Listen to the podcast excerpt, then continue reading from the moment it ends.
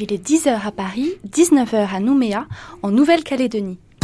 Suite de cette matinée consacrée aux perspectives d'avenir du caillou du Pacifique, tout de suite, c'est l'heure de la table ronde consacrée aujourd'hui à l'accord de Nouméa dont on célèbre cette année le dixième anniversaire. Le 5 mai 1998, Lionel Jospin, Premier ministre, Jacques Lafleur pour le RPCR, le Rassemblement pour la Calédonie dans la République, et Roch Wamitan pour le FLNKS, le Front de libération kanak et socialiste, tous les trois signent solennellement à Nouméa l'accord qui allait devenir l'un des fondements de la société calédonienne. De fait, nous l'avons maintes fois évoqué tout au long de la semaine, puisque quel que soit le sujet abordé en Nouvelle-Calédonie aujourd'hui, c'est l'accord de Nouméa qui fait référence pour les Kanaks comme pour les Calédoniens d'origine européenne. Cet accord est remarquable à bien des égards, il constitue une révolution juridique à lui tout seul, ainsi qu'un véritable acte de décolonisation comme nous allons le voir. Tout de suite, je vous présente nos invités. À Paris, nous avons le plaisir de retrouver Alain Chrisnart. Vous êtes l'artisan de l'accord de Nouméa. Vous étiez à l'époque conseiller de Lionel Jospin pour l'outre-mer. Wallace Cotra, vous êtes le directeur de France O, la chaîne du câble et du satellite de RFO. Bonjour, messieurs. Bonjour. Également avec nous, en duplex depuis les studios de RFO à Nouméa, à 20 000 km d'ici, l'archéologue Christophe Sand et Elie Poigoun, l'un des fondateurs du PALICA, le Parti de libération kanak, aujourd'hui professeur de mathématiques au lycée La Pérouse de Nouméa.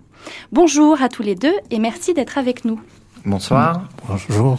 Alors, nous allons revenir ensemble sur le texte de cet accord afin de mieux comprendre sa portée aujourd'hui, ainsi que les perspectives de sortie, puisqu'un référendum d'autodétermination est prévu entre 2014 et 2018.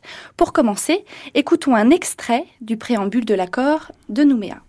Lorsque la France prend possession de la Grande Terre que James Cook avait dénommée Nouvelle-Calédonie le 24 septembre 1853, elle s'approprie un territoire selon les conditions du droit international alors reconnu par les nations d'Europe et d'Amérique, elle n'établit pas des relations de droit avec la population autochtone. Or, ce territoire n'était pas vide. La Grande Terre et les îles étaient habités par des hommes et des femmes qui ont été dénommés Kanaks. Ils avaient développé une civilisation propre, avec ses traditions, ses langues, la coutume qui organisait le champ social et politique. Leur culture et leur imaginaire s'exprimaient dans différentes formes de création. Alors nous venons d'entendre la fameuse phrase Or ce territoire n'était pas vide, qui est dans toutes les bouches encore aujourd'hui. Elie Poigoun, que ressentez-vous quand vous entendez ces mots? Ouais, je pense qu'il y a c'est quelque chose de profond. On a reconnu que ici il y avait des hommes qui étaient ici depuis longtemps et avec ce temps qu'ils ont passé ici, ils s'identifiaient à la terre. Ils disent dans leur culture ou dans leur coutume qu'ils sortaient de cette terre. C'est simplement pour dire que ça fait très longtemps qu'ils sont ici sur le territoire et qu'ils avaient donc euh, une organisation, une culture qui vivait avec ça depuis longtemps. Christophe Sand, vous, vous êtes d'origine européenne. Que signifie ce texte pour vous? Euh, Cette partie-là du préambule est en fait euh, d'une portée euh, historique extrêmement profonde, puisque pendant longtemps, en Calédonie, moins que dans un pays comme l'Australie, mais néanmoins, on a un peu considéré que c'était une terra nullus, c'est-à-dire que c'était un pays où euh, les Européens, les gens civilisés entre guillemets, euh, avaient un peu le droit de tout faire parce que euh, l'imaginaire occidental voulait que les autochtones, ceux qui étaient là au moment où les Européens sont arrivés, étaient en fait compte tellement liés à la terre que ben, certaines personnes ont dit ils étaient euh, devenus invisibles. Ils étaient invisibles dans un système colonial où euh, finalement ils faisaient partie du paysage, mais euh, ils n'avaient pas de réalité propre quelque part. Et de faire dans un texte mémoire à, j'allais dire, l'existence d'une d'un peuple et d'une d'une civilisation, comme c'est indiqué dans, dans le texte, qui est composé d'hommes dont les ancêtres sont arrivés il y a à peu près 3000 ans dans le pays, c'est-à-dire 120 générations, et qui, comme vient de dire Élie, sont des gens qui sont passés d'une tradition probablement qui au départ était nos ancêtres sont venus d'ailleurs, parce que c'est le cas, à une tradition qui a fini par être euh, nous sommes sortis de cette terre. Euh, c'était rendre justice après 150 euh, ans de colonisation à l'histoire profonde qui lie les Kanaks avec la terre calédonienne. Alain Christart, à quoi tient la force de ce texte, d'après vous? Ben, Je crois que la force du texte, c'est qu'il dit les choses simplement. Euh, ce qui a rien d'extraordinaire euh, à dire que le territoire n'était pas vide et qu'il y avait des, des, hommes et des femmes qui étaient là. Mais euh, évidemment, il y a une, une, très grande charge émotive derrière. Et la, la, même phrase dite par un historien, on aurait dit, mais il dit des évidences. là, c'est dit, ou plutôt c'est écrit, par tout le monde par les Kanaks, par les non-Kanaks qui sont arrivés, et c'est signé par l'État. Euh, et on a voulu concevoir ce, préambule, non pas comme un, acte de repentance unilatérale, comme il y a pu en avoir dans l'histoire, euh, l'Église catholique vis-à-vis des Juifs, etc., mais comme euh, un regard partagé sur une histoire. Évidemment, un regard partagé entre des personnes qui ont été dans des situations conflictuelles et qui le sont encore pour une part, ça n'est pas facile à dire. Wallace Cotra Oui, je crois que c'est la reconnaissance des deux légitimités dans ce pays, et notamment la légitimité du peuple kanak que la colonisation a un peu euh, ignoré.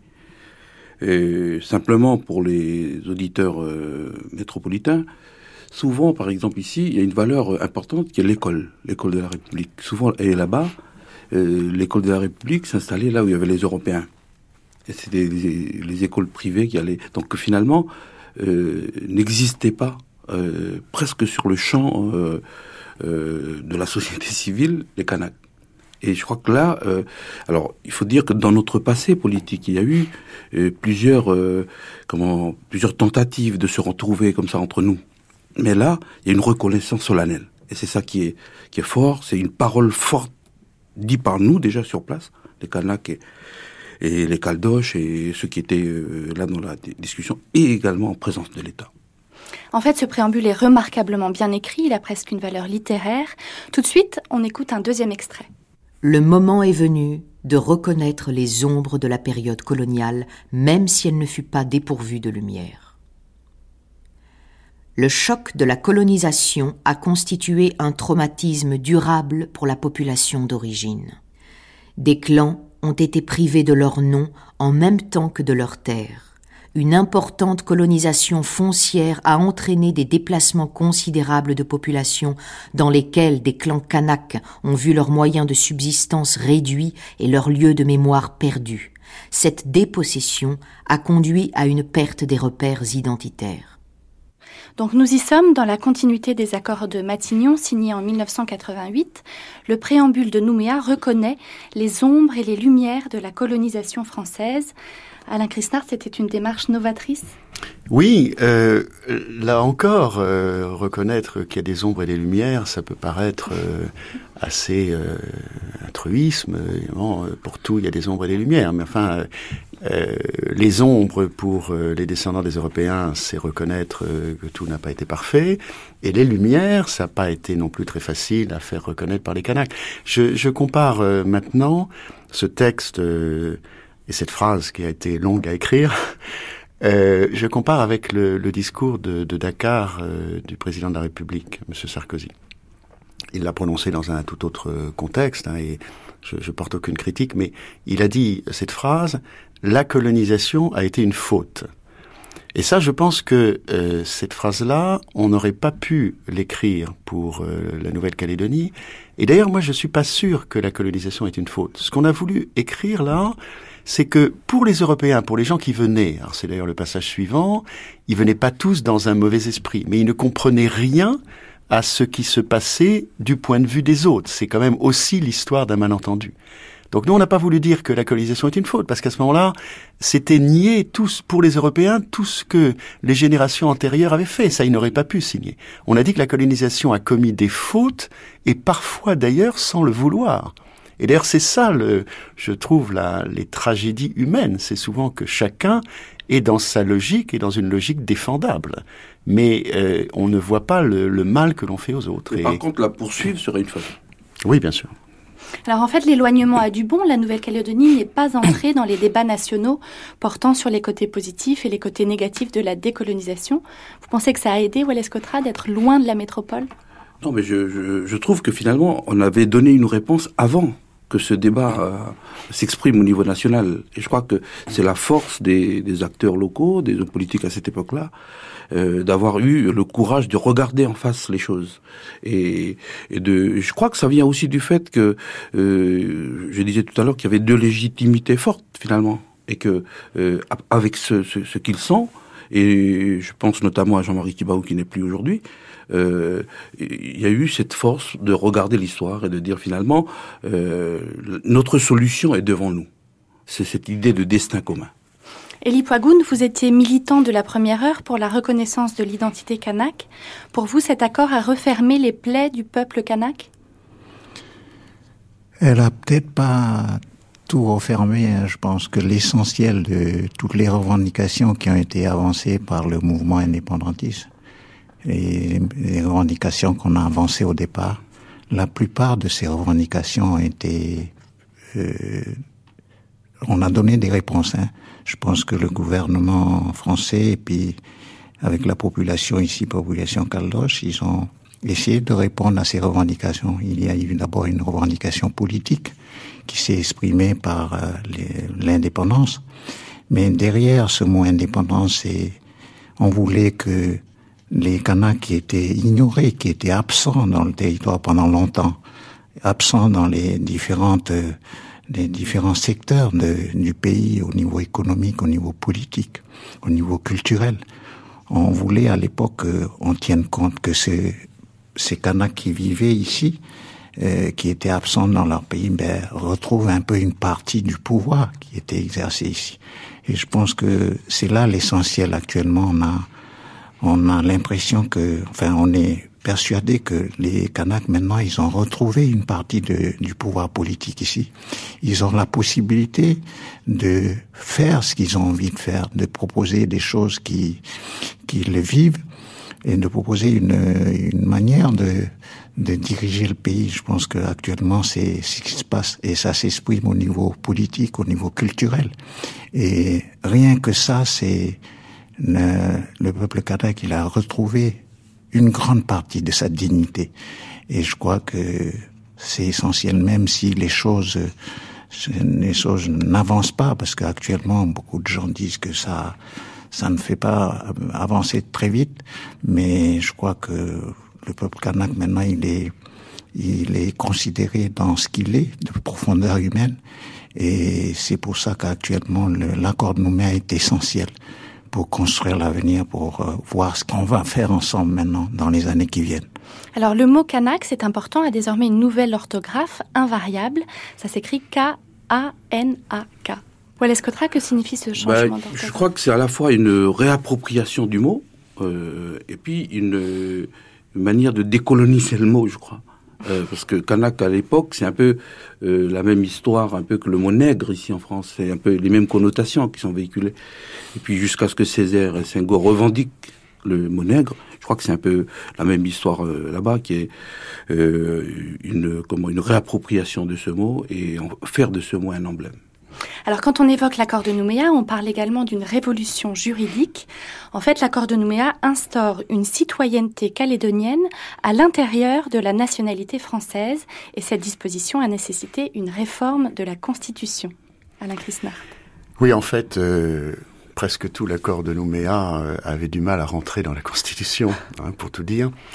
Euh, déjà, euh, en 1988, pour les accords euh, de Matignon, ça avait été difficile. Il y a même des points des accords de Matignon, notamment sur le corps électoral, qui n'avaient pas pu être appliqués parce qu'on n'avait pas pu réviser la Constitution.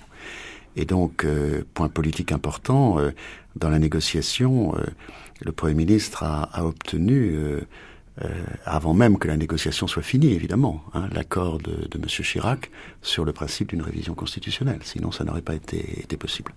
Alors, un des points, en effet, euh, les plus novateurs, c'est cette notion de citoyenneté distincte de la nationalité. Il n'y a pas que là, d'ailleurs, hein, parce que euh, en Europe maintenant, euh, on est citoyen européen et, par exemple, euh, on peut avoir le droit de vote aux élections municipales euh, si on n'a pas la nationalité du pays. Bon, mais c'est pas tout à fait la même chose.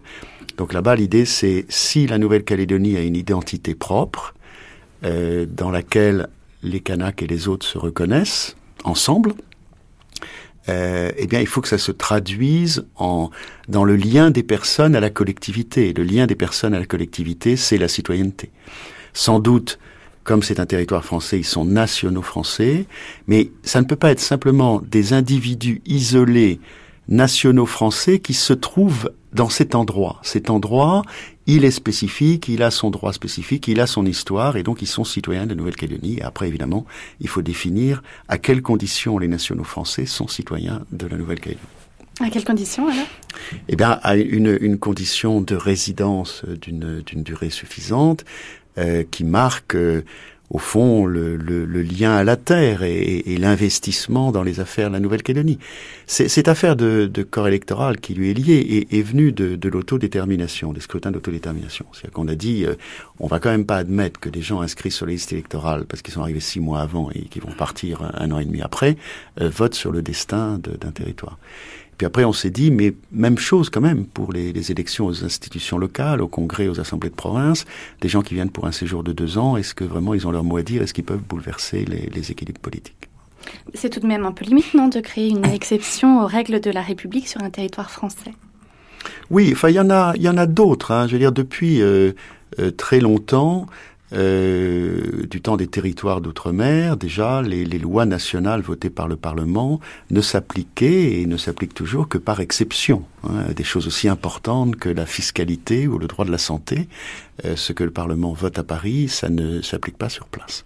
Et puis je rappellerai aussi, euh, pour boucler la boucle historique, que au fond, euh, c'était aussi le cas du régime colonial, parce que justement, les Kanaks, ils étaient nationaux, et on leur rappelait quand euh, il y avait la conscription pour aller faire la guerre, mais ils n'étaient pas citoyens et ils ne votaient pas. Alors, revenons sur cette échéance importante, le référendum d'autodétermination prévu entre 2014 et 2018. Donc, qui pourra voter? Bah, les gens qui euh, pourront voter sont euh, en gros ceux qui euh, étaient là en 1998, hein. parce que tout cet accord, il est, fondé, comme les accords de Matignon d'ailleurs, un peu sur une, une, notion de contrat social au moment de l'accord. en 98, il devait y avoir un référendum d'autodétermination. Il y en a eu un autre sur une solution consensuelle, mais pouvaient voter à ce moment-là ceux qui étaient là en 88 ceux qui avaient, au fond, participé euh, par leur vote, là, à un référendum national, à la ratification, en quelque sorte, des accords de Matignon. Mais là, c'est pareil, l'accord de Nouméa, c'est euh, en 98, euh, donc il y a des gens qui le votent, là sur place seulement. Euh, eh bien c'est ceux-là qui, euh, et dans certaines conditions, évidemment leurs descendants quand ils ont 18 ans, etc., mais qui, qui voteront euh, au référendum d'autodétermination. Alors derrière, bien sûr, il y a des questions démographiques, hein, parce que le problème calédonien est quand même aussi démographique. C'est-à-dire que jusque dans les années 60, euh, les Kanaks étaient majoritaires, et là on parlait pas d'indépendance, et quand on a parlé d'indépendance, ils se sont retrouvés minoritaires à, cause du, boom économique. Et quand même une des dimensions euh, de la revendication indépendantiste, de la citoyenneté calédonienne et des limitations du corps électoral, c'est en perspective éviter que de premières populations non majoritaires maintenant ils ne deviennent, comme dans certains pays voisins, une petite minorité protégée. C'est quand même ça le grand enjeu aussi. Wallace Cotral, qu'est-ce que vous en pensez?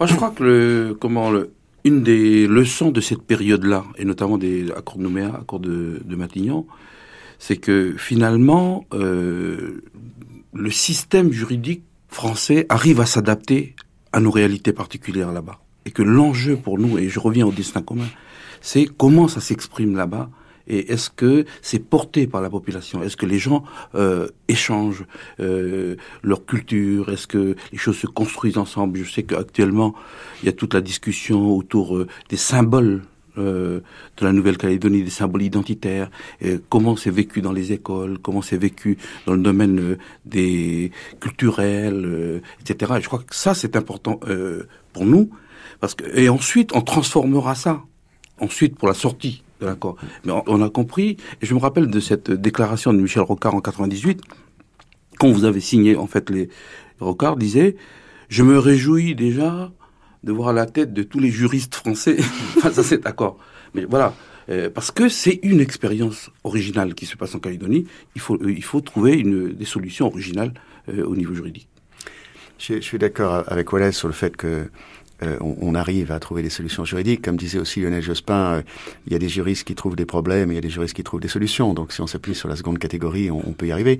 Quand même, la plasticité du, du droit français a, a, des limites. Et euh, sur ces affaires du corps électoral, il a même fallu euh, trouver une solution en droit européen. Parce que euh, des personnes qui étaient exclues du droit de vote ont fait un recours devant la Cour européenne des droits de l'homme, ce qu'on peut faire quand on a épuisé les voies de recours en droit interne, et par un arrêt euh, Pi contre France, que les juristes connaissent bien, et après de grands débats tout de même. Euh, parce que on pouvait se demander ce qui se passerait vis-à-vis -vis des Roms dans certains pays de l'Est européen avec les mêmes raisonnements. la Cour a dit compte tenu de la situation historique de la Nouvelle-Calédonie et de ce que c'est euh, un régime temporaire, on peut admettre cette privation du droit de vote. Donc euh, il y a eu un débat euh, jusqu'à la Cour de Strasbourg sur ce sujet. En fait, cette question de la démographie et donc de l'immigration est en effet la question centrale, à plus forte raison sur une île. quelle est la politique de flux migratoire en Nouvelle-Calédonie? Alain ah, Je ne sais pas s'il y a une, une, politique de flux migratoire. Euh, D'abord en droit, comme on est en France, euh, les euh, Français, c'est-à-dire ces gens qui viennent de métropole, mais aussi les gens qui viennent de Wallis et Futuna ou de Polynésie française, et puis les Européens peuvent s'établir. Alors, euh, et ils peuvent euh, donc euh, s'installer. Il n'y a pas de, de conditions restrictives d'entrée. Alors après, la question est de savoir s'ils peuvent travailler ou s'ils peuvent voter. Et c'est là que la citoyenneté calédonienne intervient. Mais la politique, ou en tout cas le, consensus, comme euh, il vient d'être dit, calédonien, implicite, qui n'est pas toujours facile de, de, proclamer, évidemment, pour des raisons tactiques, électorales, etc., c'est quand même en gros. Économiquement, euh, on va pas freiner l'immigration parce que, notamment en période de boom économique, on n'a pas assez de monde pour euh, construire des usines déjà. Les faire tourner après peut-être, mais pas pour les construire. Donc on fait venir des gens, mais euh, on ne veut pas que euh, ça soit un bouleversement de nos équilibres. Donc, ou bien s'il reste, euh, il faut beaucoup de temps pour qu'on reconnaisse qu'ils sont assimilés, ou bien, et c'est quand même assez ce qui est souhaité un peu par tout le monde, y compris par les Européens, ils repartent.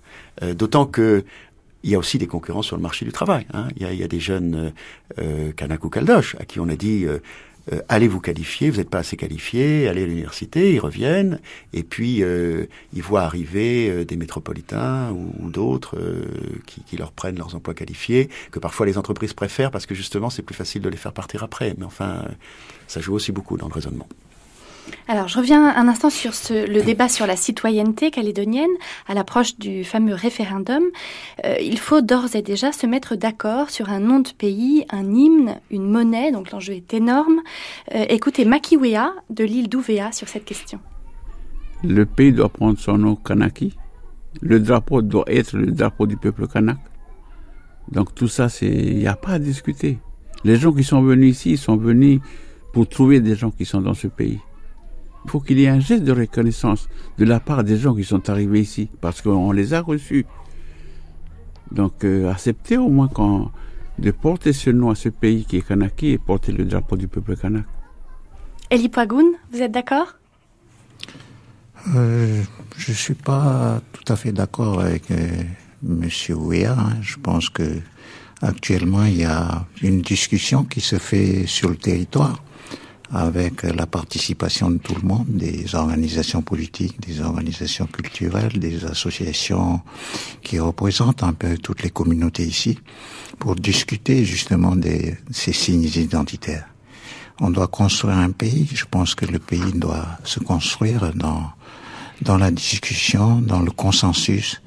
Et je pense que c'est comme ça qu'il faut faire. On ne doit pas imposer des choses peut-être qui qu'on a décidé tout seul. Il y a un drapeau du peuple que le Kanak a choisi pendant sa période de la lutte.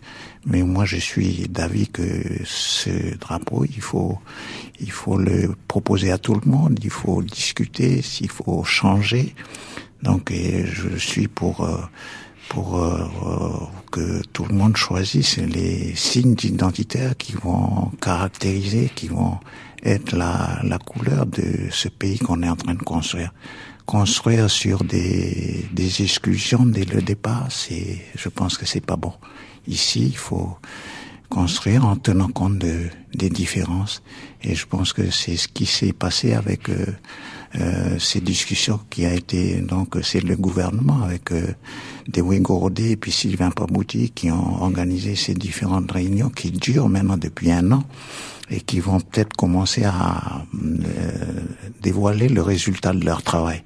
Et je pense que si tout le monde a participé à ce travail, c'est parce que tout le monde se sent concerné.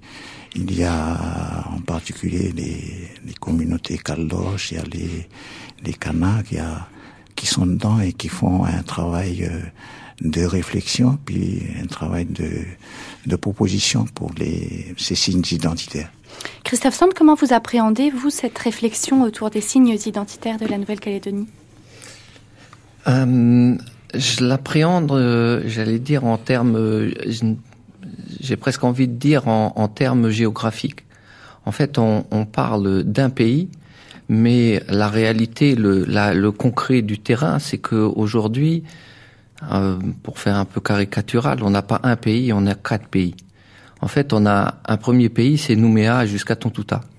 Et là, c'est le boom économique, c'est euh, euh, l'immense majorité des gens qui sont arrivés depuis 15 ans, ils sont restreints dans cette zone-là. On a une explosion de de l'habitat de partout. On a euh, des embouteillages le matin. Enfin bon, c'est un peu la Riviera française en pleine explosion.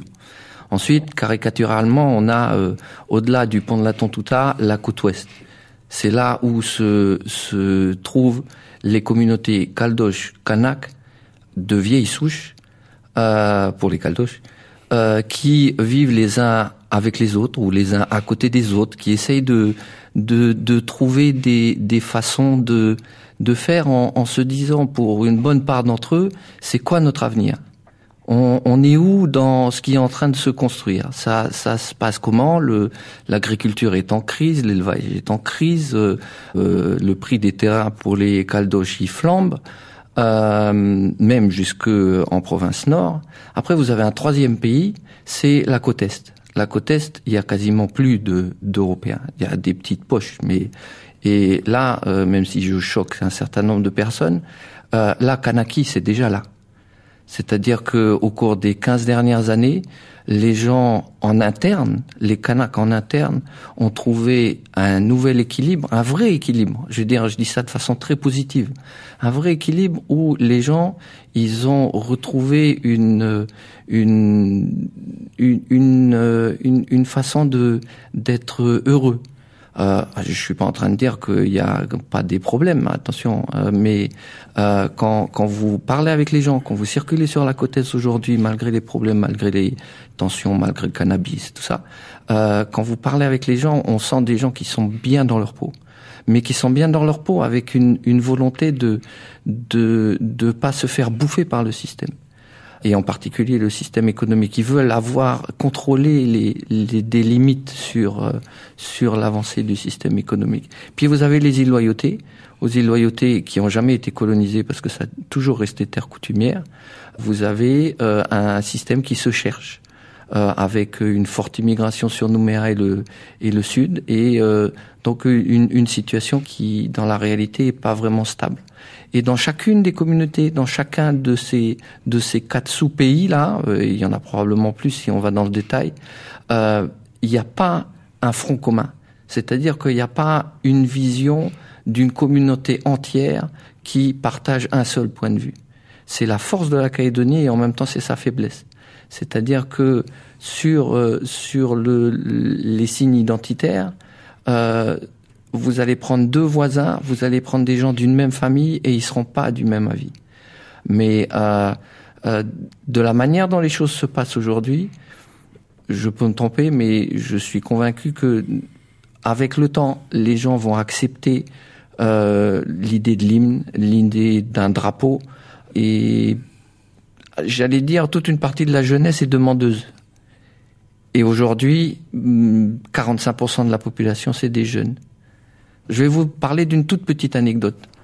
Au moment de la victoire de la France en 98, la Coupe du Monde de, football, la Coupe du Monde, voilà, quand il y a eu le défilé euh, sur les Champs Élysées, il y a un grand drapeau Kanaki qui est sorti. Eh bien, il y a plein de caldoches non indépendantistes qui ont vu à la télé le drapeau et leur réaction, ça n'a pas été ah c'est des Kanaks. Non, leur réaction, ça a été hé, c'est des gens de chez nous. C'est-à-dire qu'il y a une recherche, mais depuis plusieurs générations, chez les plus arrivés plus récemment, on va dire euh, des derniers 150 ans, d'une recherche euh, qu'on pourrait appeler régionaliste. Les, Calédoniens non kanaks sont, sont très régionalistes. En fait, ils, ils, veulent la différence. Tout ce qu'il y a, c'est qu'ils savent pas très bien comment se situer par rapport à la revendication kanak sur ce point. Wallace Cotra Oui, moi je voudrais dire aussi que historiquement, notre histoire politique, c'est l'histoire de euh, cette recherche-là. Et on peut remonter jusqu'à l'Union calédonienne, la création de l'Union calédonienne, après la guerre, c'est deux couleurs, un seul peuple. Et puis ensuite, on peut citer par exemple le, gouvernement Tibaou, où c'est une tentative de faire les choses ensemble, et une ville les roches, etc. Je crois que la, la force de ce qui se passe récemment, c'est qu'il y a à la fois les principes mais en même temps, on a essayé de faire un rééquilibrage économique, que tout le monde politiquement puisse se retrouver, qu'il y ait la formation des cadres, que etc. Donc, donc plusieurs, on a ouvert des chantiers et que maintenant euh, il y a euh, euh, la nécessité de, de, de, de, comment dire de donner une visibilité à cela. Et le travail qui a été fait sur les signes identitaires et notamment sur l'hymne, euh, euh, sur la devise, etc. Je crois que il y aura toujours les disparités entre les uns et les autres, etc. Mais euh, ce qu'on a compris avec euh, l'accord de Nouméa, c'est que finalement la solution, c'est ensemble et devant nous. et c'est pour ça que finalement, le, la déclaration de Makiwea tout à l'heure nous ramène un peu sur des débats que je pense on a on, on a comment dire on a essayé de, de, régler, on a avancé un peu sur ce, ce point-là. En fait, les lignes de partage ne seraient plus ethniques aujourd'hui. Ça existe toujours finalement, ça existe toujours, mais euh, justement toute la problématique est d'essayer de, régler cela. Par exemple, en, je, parlais tout à l'heure euh, de la formation des cadres euh, il y, a, il y, a, effectivement une attention, je ne sais pas si c'est dit euh, officiellement, mais il y a une attention euh, au rééquilibrage avec la formation, euh, avec l'aide et puis le soutien aux, aux Kanak et l'Ipoagoun qui est là s'investit beaucoup dans le Juvena, tout ça pour essayer de former. Il y a une, et je crois que le pays est conscient de ça. il y a toujours ces, ces, ces différences-là, mais il y a une dynamique commune. Et en tout cas, notre solution de sortie, c'est dans, dans le dynamique, c'est dans le processus. Alain Christin, c'est comme ça que vous le voyez aussi? Oui, c'est intéressant cette, euh, cette question du, du drapeau, parce que euh, en Polynésie française, il y a un drapeau, et euh, le grand partisan, c'était euh, M. Gaston Floss, qui n'est pas indépendantiste. Donc, pourquoi c'est plus difficile en, en Nouvelle-Calédonie? Quand le président de la République française s'exprime, il a un drapeau français et à côté un drapeau européen. On n'a pas dit qu'il a abandonné le drapeau français. Quoi. Donc, il y a le principe du drapeau qui est important parce que il faut c'est un peu un test de la citoyenneté. Euh, si vous acceptez l'idée de citoyenneté, il faut que ça se symbolise. On, les sociétés humaines, il y a des symboles, donc il faut qu'il y ait un drapeau. Alors après, euh, est-ce que c'est ressenti par ceux qui sont contre cette idée de drapeau comme un abandon euh, de la France? Pour l'instant, en tout cas, la Nouvelle-Calédonie est française. L'accord de Nouméa ne dit pas que pendant la citoyenneté, on met entre parenthèses la France. Donc, il y a les deux drapeaux, ou il y a une référence au drapeau français sur l'autre drapeau, comme dans le Commonwealth, je ne sais pas. Mais, mais en tout cas, c'est pas possible de dire euh, il y a une citoyenneté, on a voté cet accord, et cette citoyenneté ne se traduit par aucun des attributs de la citoyenneté. Alors Christophe Sand, vous, vous êtes d'origine européenne, vous êtes aussi descendant de Kabyles déportés. Euh, vous sentez-vous plus proche des Kanaks ou des métropolitains?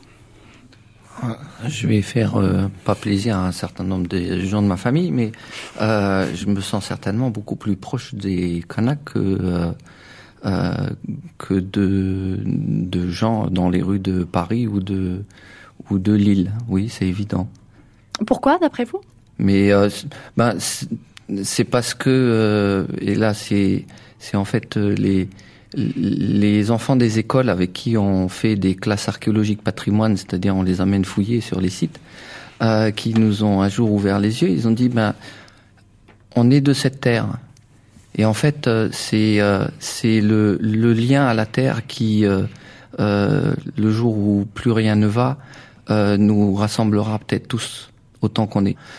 La, la, situation des Calédoniens j'allais dire euh, Caldoche, c'est que au fur et à mesure des générations, en fait, ce lien à la terre prend de plus en plus de sens.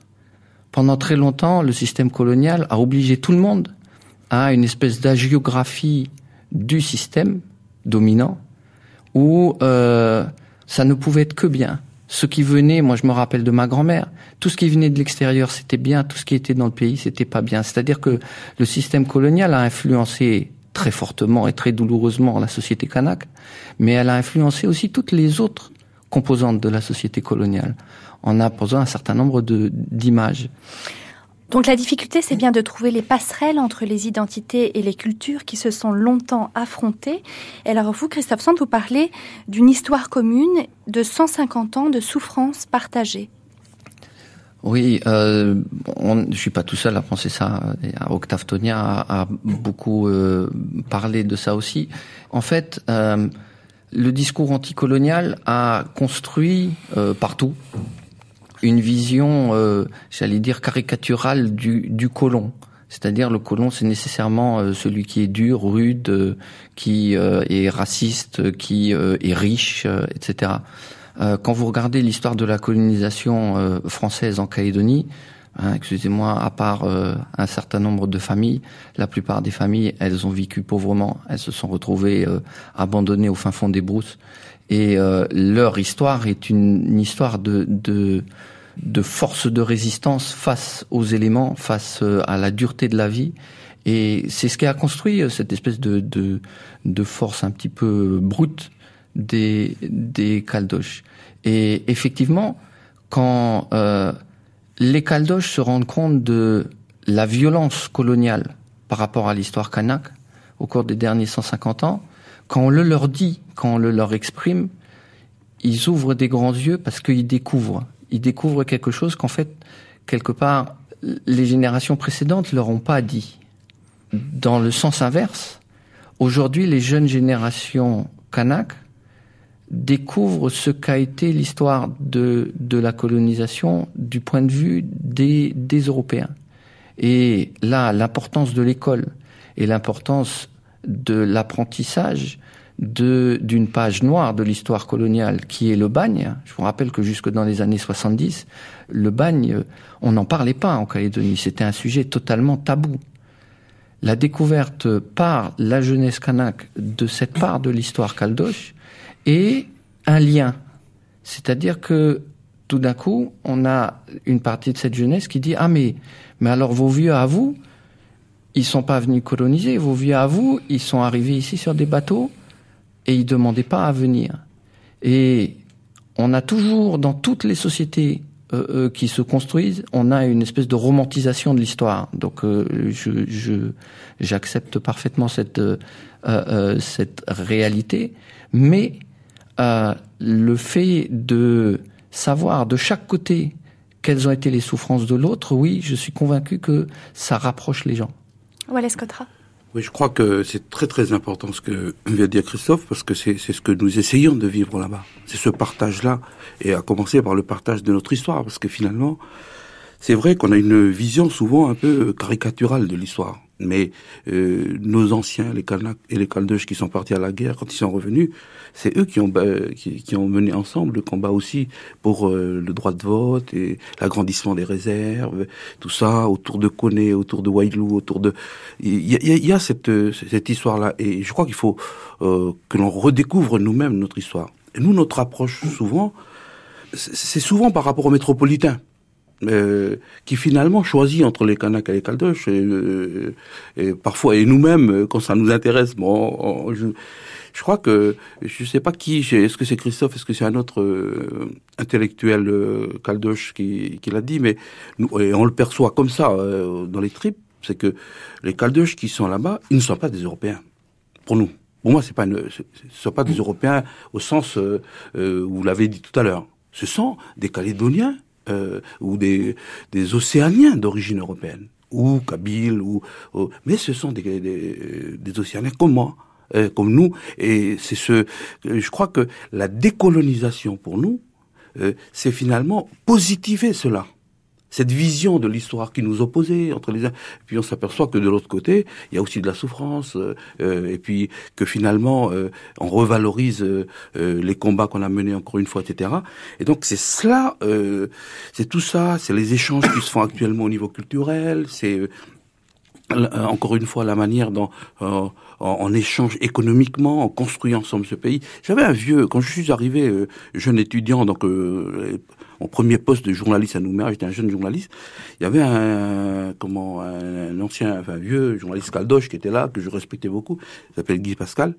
Et comment et à chaque fois, je lui envoyais des petites piques en lui disant, mais Monsieur Pascal, n'oubliez pas que vous êtes sur la terre de mes ancêtres. et lui, et lui, il me, répondait comme ça, du tac au tac, euh, c'est notre jeu. Il dit, mais n'oubliez pas que vous êtes sur le béton de mes ancêtres. Et je crois que euh, c'est ça, c'est cet échange-là qui fait que positiver, et c'est un exutoire à quelque chose de nouveau qu'on est en train de construire, qui est difficile, mais qu'on essaie de construire. Elie Poigoun, le travail que vous menez euh, en tant que président de la Ligue des droits de l'homme, ça va dans ce sens-là aussi? Oui, je pense que le travail qu'on fait au niveau de la Ligue, euh, c'est important parce que c'est ça rassemble les, les hommes de ce pays sur des valeurs euh, fondamentales qui, qui est au plus profond de chaque humain.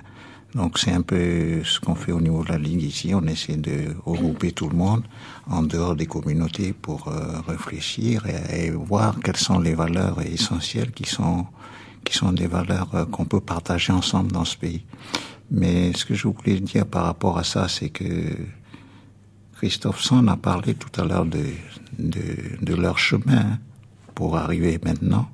Je pense que nous, au niveau des Kanaks aussi, on a, on a fait un, long chemin. On s'est beaucoup enrichi.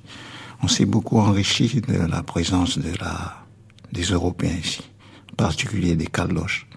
Et je le dis parce que entre ce que je suis maintenant et mon grand-père qui était du côté de Tours, là, dans la chaîne, qui vivait dans la forêt, entre ce grand-père et moi aujourd'hui, il s'est passé des choses extraordinaires. Et je pense que ces choses extraordinaires, on va essayer de les partager ensemble maintenant. Et si on a pu le faire, c'est grâce à, des gens comme Jean-Marie Chibaou, Yéwéné, et puis Jacques Lafleur, qui ont su à un moment donné euh, se serrer la main et dire, euh, voilà, on a des différences, on a des choses qui nous diffèrent, mais il est possible, en tant qu'être humain, en tant que humain, de construire ensemble quelque chose ici. Et je crois que c'est un peu le discours que je fais au niveau des jeunes ici. Et les jeunes, ils sont ensemble au niveau des écoles. Ils sont de milieux différents. Mais on essaie de leur dire que ils doivent construire ensemble ce pays et puis partager les valeurs qu'ils ont dans leurs différentes communautés. Ce que j'ai entendu tout à l'heure de la part de Christophe Sand, hein, c'est important. Une des valeurs essentielles de la culture kanak, c'est son lien à la terre. Il doit la vie, la vie chez le peuple kanak dit, et son sang sort de quelque part de la terre. Et je pense que cette valeur-là, on a su le partager avec tout le monde et je pense que je suis heureux ce soir de d'entendre que au niveau des Caldoches ici, ils ont ils ont aussi cette valeur que on va partager ensemble pour euh, fonder le pays et qu'on va construire à partir de maintenant sur des sur des valeurs comme celles-là qui sont essentielles. Voilà ce que je voulais dire par rapport à, à ce qui a été dit tout à l'heure. Merci. Euh, nous avons évoqué donc l'acte de décolonisation contenu dans l'accord de Nouméa. L'identité calédonienne, il existe une troisième novation significative contenu dans cet accord, c'est le transfert progressif et irréversible des compétences de l'État vers le territoire, à l'exception des compétences régaliennes, la défense, les affaires étrangères, la justice et l'ordre public. Alain Chrisnart, où en est-on aujourd'hui de ce transfert de compétences? Ben, C'est compliqué parce que euh, on, s'était bien mis d'accord sur le principe, hein, c'est-à-dire euh, déjà beaucoup de compétences que l'État exerce dans les régions françaises euh, de métropole, là-bas c'est la Nouvelle-Calédonie qui les exerce, parfois depuis très longtemps, et là on en a rajouté, et puis on, effeuille la marguerite, c'est-à-dire qu'au bout du compte il, en, reste très peu. Donc ça, tout le monde est d'accord sur le, sur le schéma. Ça n'a pas été un, moment difficile de la négociation. Mais maintenant, évidemment, ça devient concret. Euh, c'est-à-dire que quand on dit euh, on transfère l'éducation, euh, les enseignants s'interrogent sur leur statut, les parents d'élèves s'interrogent sur la valeur des diplômes, etc. Donc il faut travailler, il faut négocier, il faut réfléchir point par point à ce que ça va donner concrètement. Mais évidemment, ces difficultés ne peuvent pas être une raison pour renoncer au principe. C'est une raison pour travailler pour la mise en œuvre du principe. Et je crois que les choses maintenant sont, sont bien lancées. Euh, le, le, gouvernement euh, national a fait un gros effort pour euh, envoyer des missions d'experts qui, qui, travaillent sur des questions juridiques très difficiles. Hein. Le, le, transfert de la compétence en matière de droit civil au droit commercial, c'est compliqué aussi. Le gouvernement local, qui est un gouvernement collégial, hein, qui, qui rassemble toutes les tendances, c'est une des bases aussi de, des, des, accords de Matignon et de Nouméa, il travaille aussi avec beaucoup d'énergie.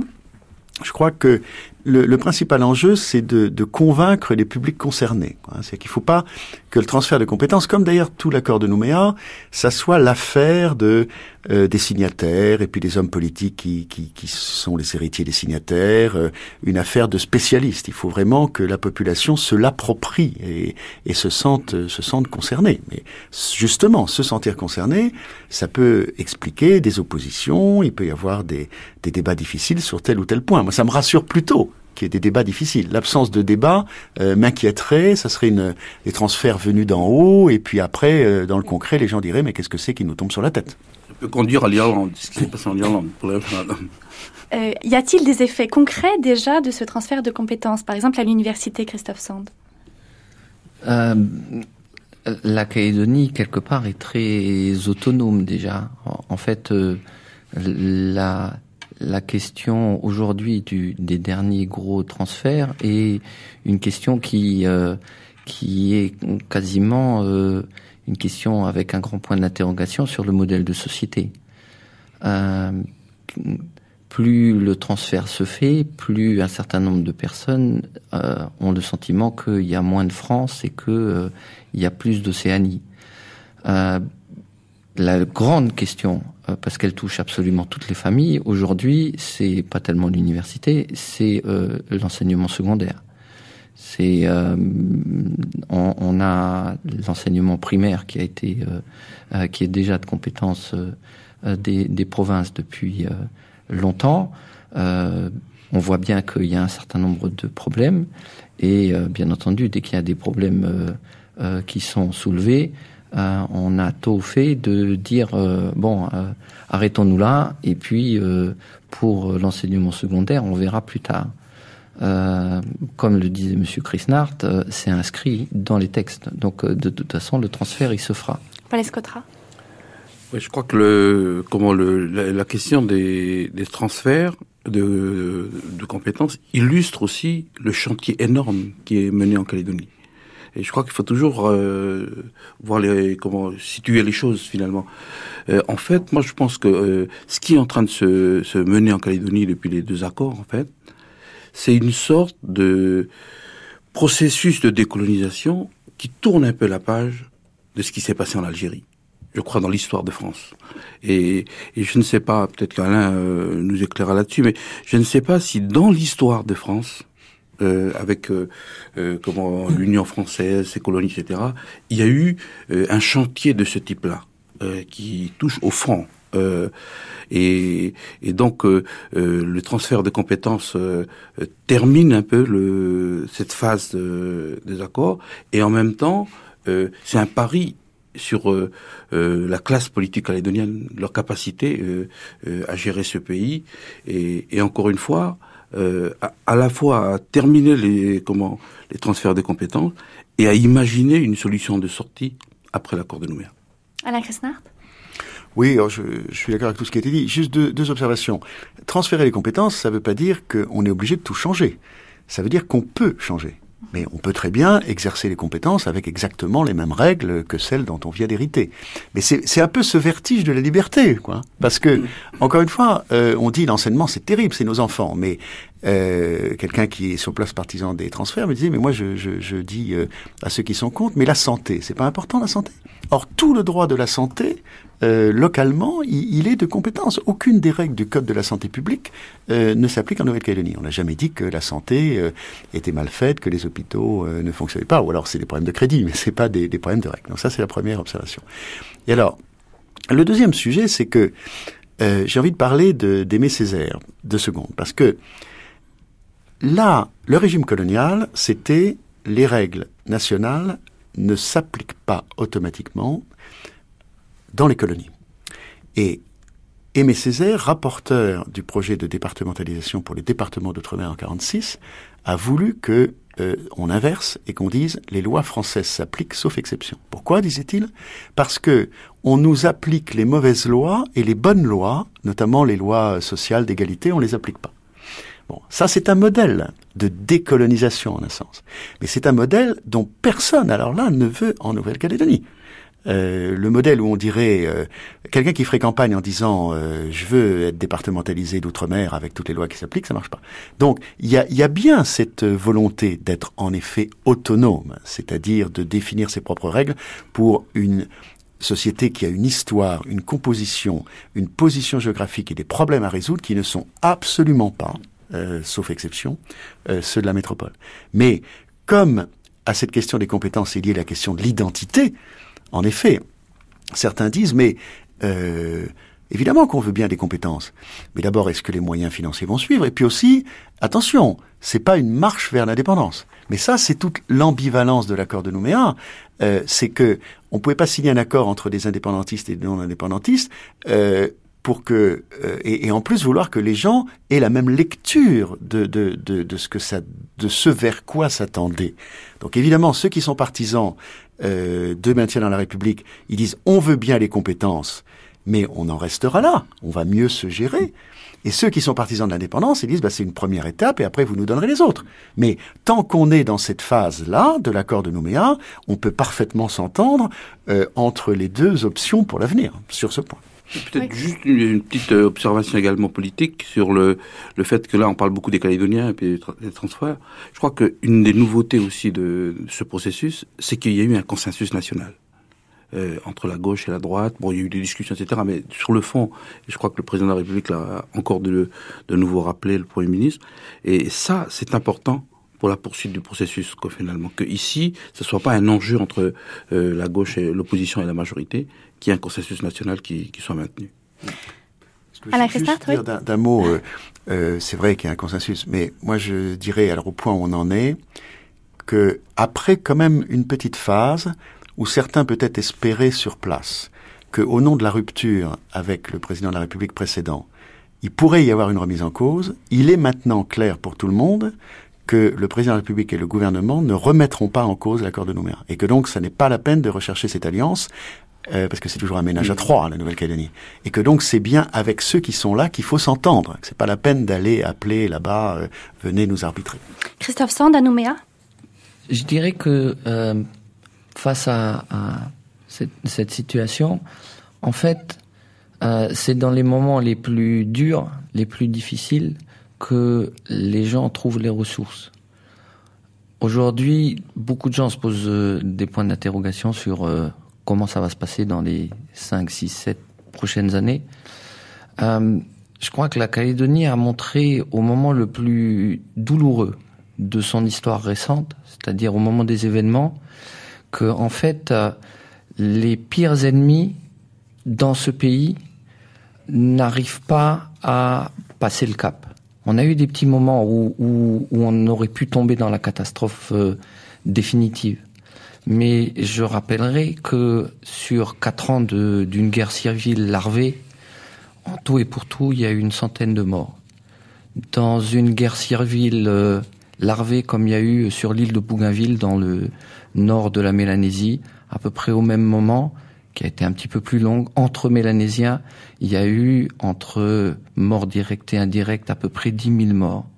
Et je choque souvent les, les Français quand je leur dis que, en fait, la crise qu'il y a eu, les événements, euh, sans s'en rendre compte, les Caldoches comme les Kanaks, ils se sont comportés comme des cousins qui s'entendent pas. C'est-à-dire que, au fond de nous, même si on a des, des tensions fortes, en fait, d'un bord comme de l'autre, les gens, ils n'ont pas réussi à tous tirer en face. Parce que ceux qui sont en face, quelque part, il y a un lien qui est un lien extrêmement fort. Et euh, la question aujourd'hui qui est euh, celle de, du transfert de compétences et qui va effectivement euh, sur euh, qu'est-ce qu'on va faire demain, à la fin, à la sortie, aujourd'hui, il n'y a pas un homme politique qui est vraiment capable de dire ce qu'il en est. On sait que on a à trouver les solutions ici, entre nous. On sait que ce n'est plus une question, même si souvent on nous le répète, c'est plus une question entre blanc et noir. On voit bien qu'en Mélanésie, il y a des tensions. Ailleurs, des tensions qui sont bien plus fortes que celles d'ici. Tout le monde nous envie.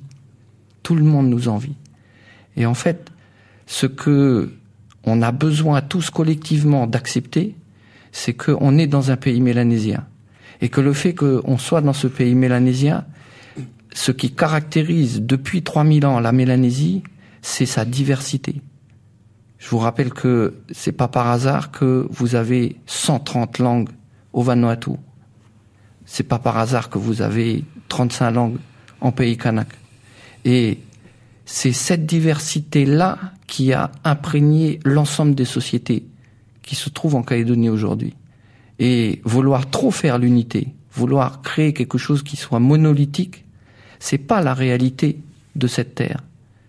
Ce qui fait la richesse de cette terre, c'est sa diversité. Depuis 3000 ans et l'arrivée de tous les autres depuis 150 ans, elle a contribué à développer cette diversité. Et mon sentiment aujourd'hui, c'est que en fait, on a tous autant qu'on est, on n'a aucune idée d'exactement comment les choses elles vont se terminer dans 7 8 ans. Mais ce que on peut tirer du passé, c'est que au moment où c'est le plus dur, collectivement, les Calédoniens, mais également nos hommes politiques, ont toujours su faire, jusqu'à présent en tous les cas, des choix qui ont été des choix extrêmement sages et des choix qui ont été pour le bien de tous. Beaucoup de choses à dire sur cette façon océanienne d'envisager les grands enjeux contemporains. Nous devons terminer ici cet entretien. Merci infiniment, messieurs, d'avoir été avec nous aujourd'hui. Christophe Sand, Elie Poigoun, merci et bonne soirée puisqu'il est bientôt 20 heures pour vous. Un grand merci aussi à RFO qui a rendu ce duplex possible. À la technique aujourd'hui, c'était Valérie Lavalard à Paris, Christian Champeille à Nouméa. Restez avec nous dans un instant, suite de cette matinée avec le documentaire Aujourd'hui, un titre sobre et plein de promesses, Vivre ensemble. Nous nous quittons avec le nouvel hymne national de Nouvelle-Calédonie.